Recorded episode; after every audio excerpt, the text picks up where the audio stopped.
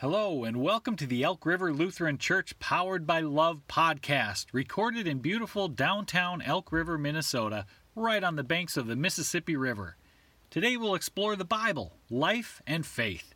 So sit back, relax, and enjoy some sacred wit. To be powered by love is a spiritual thing, more than a feeling to be powered by love. Don't take money, don't take fame, don't take no credit card to ride this train. It's strong and sudden, it's cruel sometimes, but it might just save your life. To be powered by love. Well, good morning again. Uh, you good and faithful folks on this holiday Labor Day weekend you could have been anywhere, right? You could have been on vacations or at a lake cabin, but here you are at church. And we even have people joining us online. Maybe they're at a lake cabin and they could have been scooting around on a jet ski, but instead they're at online worship. So, well done, good and faithful people of God. As a reward for being here, a part of the service today, you get to hear me in the sermon talk about shame. Just what you wanted on a holiday weekend, right? How about that for a reward? This morning, I want to talk about shame. What a fun, fun, joy filled topic. But I want to talk about shame because I think it plays into our lives quite a bit. And I think it plays into this story of the prodigal son quite a bit and can be a helpful way to look at uh, our own lives and this Bible story. And so uh, I want to think about shame a little bit. And uh, last week, if you were here, you listened online, uh, you can go back and listen if you missed it. But I talked about this sociologist named Brene Brown. Uh, Brene Brown is a sociologist who has spent her career studying shame. Uh, she always jokes that uh, as a shame researcher, if she ever just wants to get out of a conversation, she tells someone she's just meeting what she does for a living, and uh, they say, "Oh yeah, okay, move along," um, because shame isn't something we like to talk about. And here's how she defines shame. She says, I define shame as the intensely painful feeling or experience of believing that we are flawed and therefore unworthy of love and belonging of believing that something we've experienced, done, or failed to do makes us unworthy of connection. So think of shame like that. I'll say it one more time.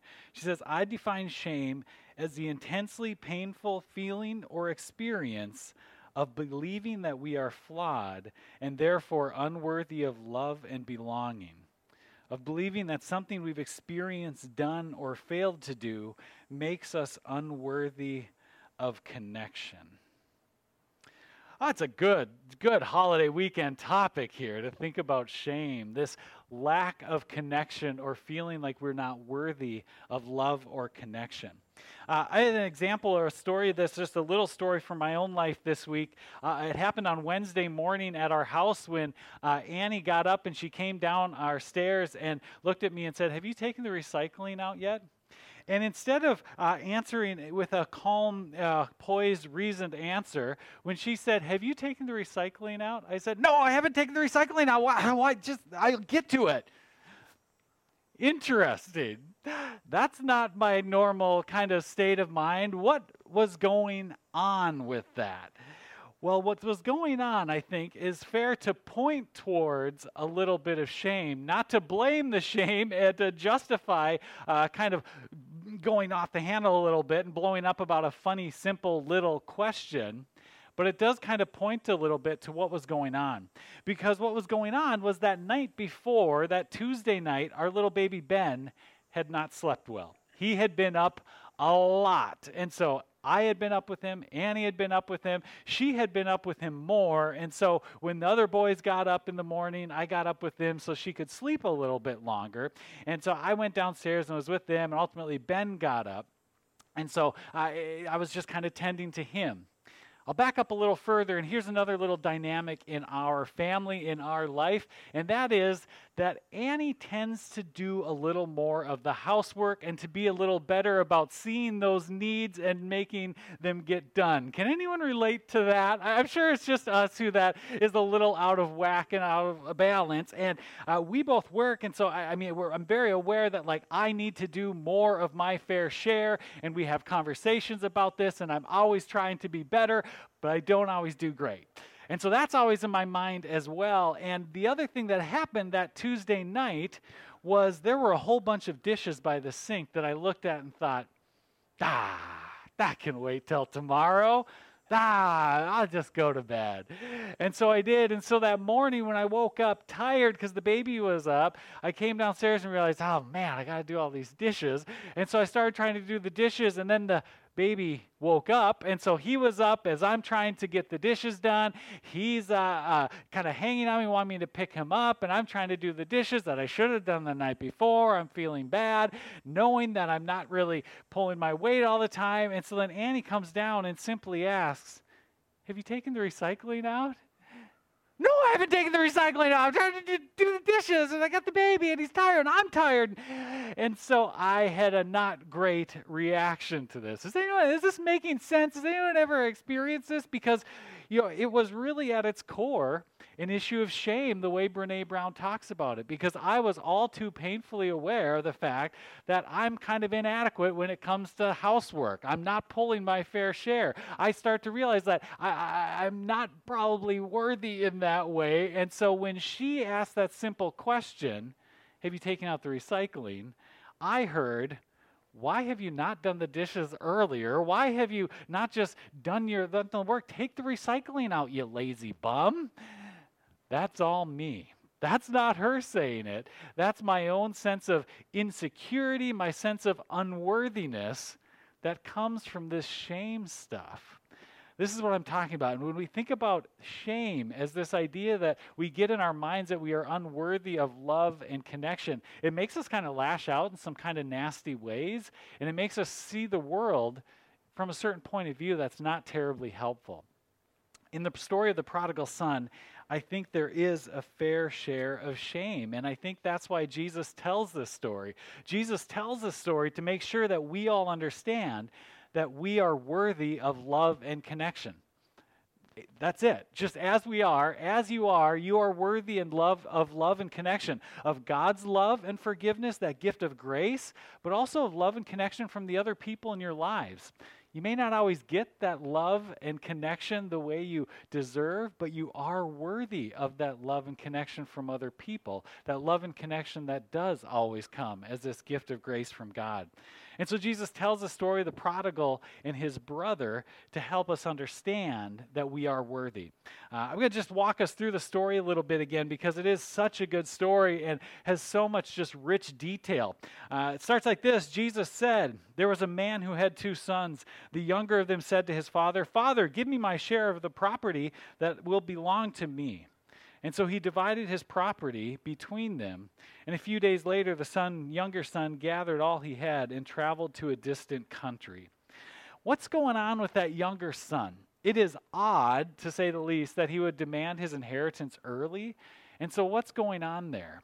If we think about that definition of shame as a sense of unworthiness, we can only imagine that that younger son had to have felt some sense of unworthiness. He must not have felt like he was a part of the family in the same way as the older brothers, so much so that he was willing to leave behind all those connections and friendships and families, all that he had known, because he didn't feel connected there. There was a level of shame that he was trying to run away from. And so he grabs all those things and he takes off. And it says he heads to a distant country where. Uh, he uh, where he squandered his property on dissolute living. No details given, but sounds interesting. Uh, when he had spent everything, though, a severe famine took place through that country, and he began to be in need. And so he went and he hired himself out to one of the citizens of that country who sent him into the fields to feed the pigs. And it turns out this job that he got must not have been very good because he didn't even have enough money to buy food, so much so that the food that he's feeding the pigs is looking really good to him.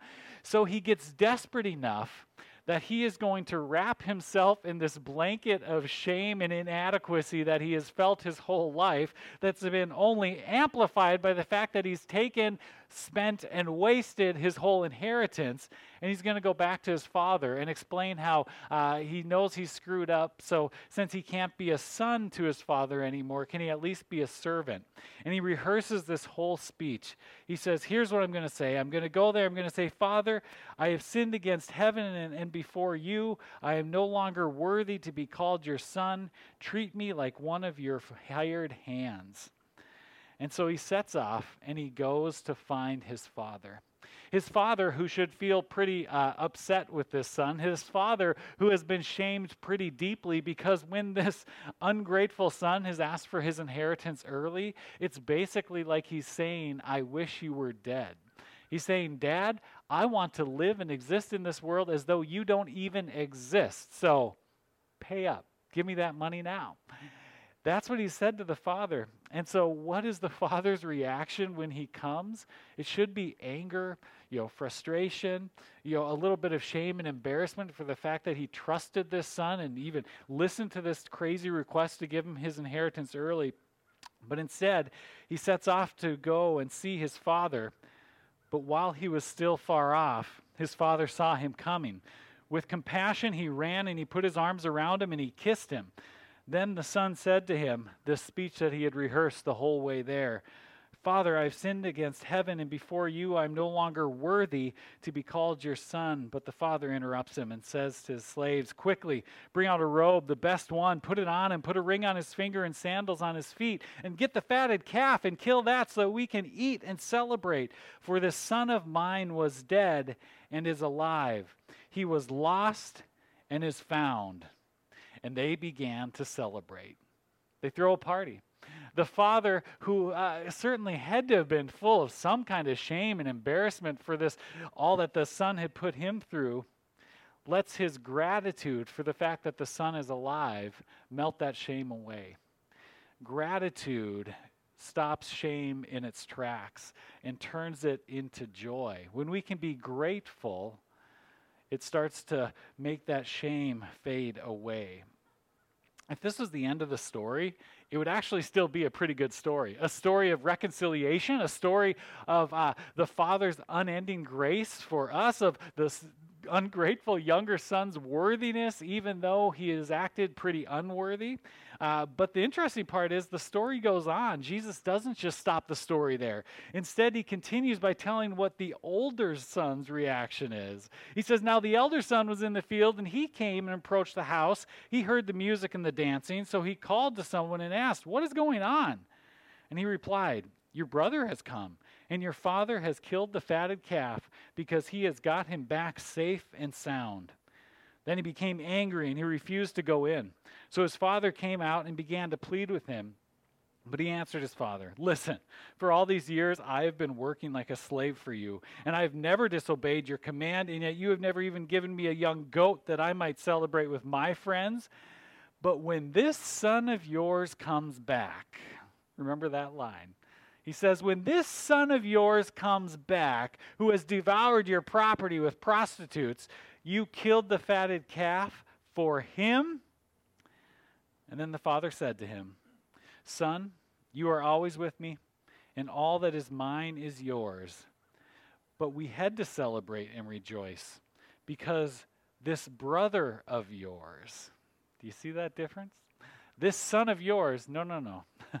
this brother of yours has come to life. He was dead and has come to life. He was lost and has been found. That's the beauty of this worthiness, of this grace from the Father. The older brother he has his own issues of shame to deal with, I think, in this story. And his biggest issue of all is the fact that he thinks that he is worthy.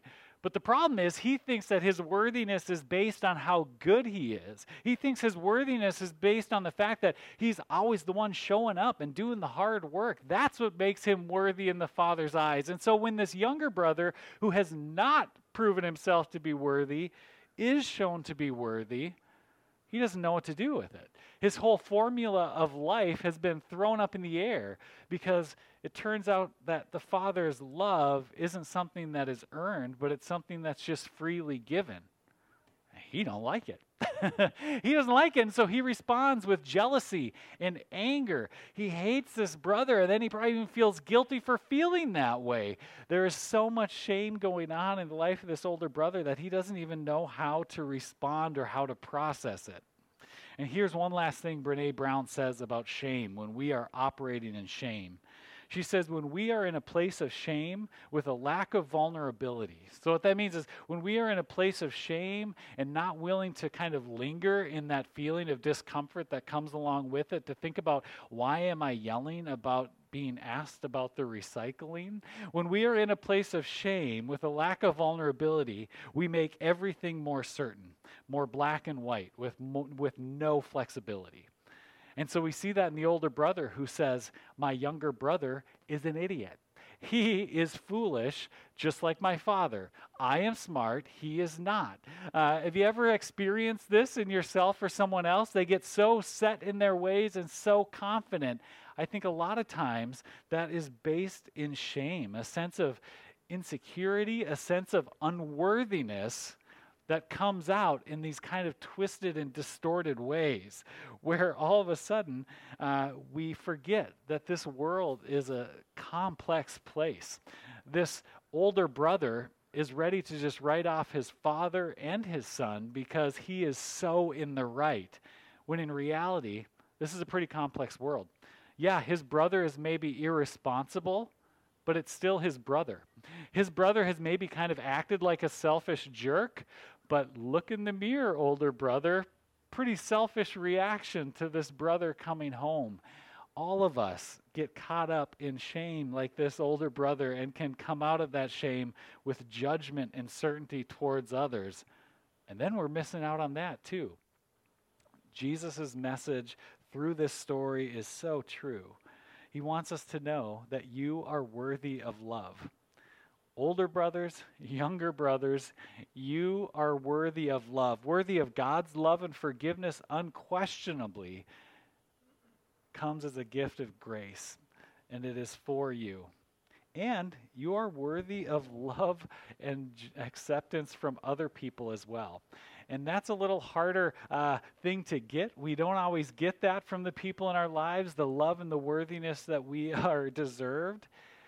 And yet, it's the kind of love that we are meant to show them as well, even when it's not coming back. You are worthy of God's love. That's the takeaway here. Shame be gone, because you are worthy of love and acceptance. Thanks be to God. Amen. Well, thanks for joining us. You can find more information about Elk River Lutheran Church at our website, elkriverlutheran.org. And if you'd like to give to support this podcast and the other ministries of the church, just click that Give button at the top of the homepage. Thanks again, and have a great week.